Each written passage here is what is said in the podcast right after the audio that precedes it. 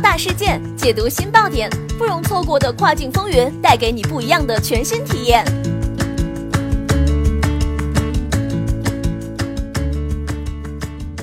雨果电台听跨境的声音，各位听众朋友们，大家好，欢迎大家收听这一时段的跨境风云，我是可心。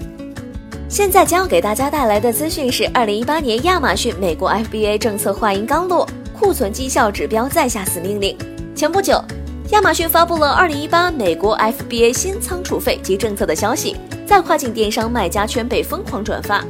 而这一政策针对专做 FBA 的卖家来说，都造成了不小的影响。近日。有卖家向余光反映称，收到了亚马逊库存绩效指标后的最后通牒。库存绩效指标看似被不少卖家所忽视，实则一旦指标未能通过，对 FBA 将会造成极大的限制。另一亚马逊卖家也告诉余光，同样收到了类似邮件。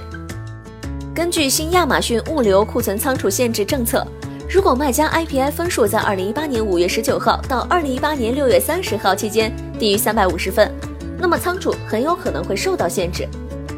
目前收到的邮件，卖家基本上都是因为库存绩效指标未能通过的原因而被亚马逊下发邮件提醒。一共了解到，早在三月初，亚马逊就曾公告面向未能仓储绩效指标分数保持在三百五或以上的卖家实施调整。自二零一八年七月一号起，亚马逊将以季度为周期，每隔三个月实施仓储限制评估。如果卖家的库存绩效指标在第一季度新开始前六周低于三百五，亚马逊将发送潜在的仓储限制通知。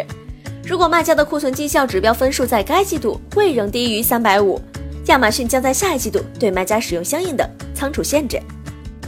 那么，亚马逊库存绩效指标究竟是何物呢？据悉，库存绩效指标指的是亚马逊为了更好地利用仓位，鼓励卖家改进库存管理而设置的库存绩效指标。那么，库存绩效指标分数在哪里可以查看？针对上述所提库存绩效指标分数较低的情况，业内人士建议卖家们：其一，可以采用低价清仓的方法，利用购买 A 产品、B 产品打高折扣，这是最常用且最安全有效的方法。其二，移除产品，将积压的货物全部移除 FBA，针对货值最高的产品，可以移到第三方海外仓换标，重新开始销售。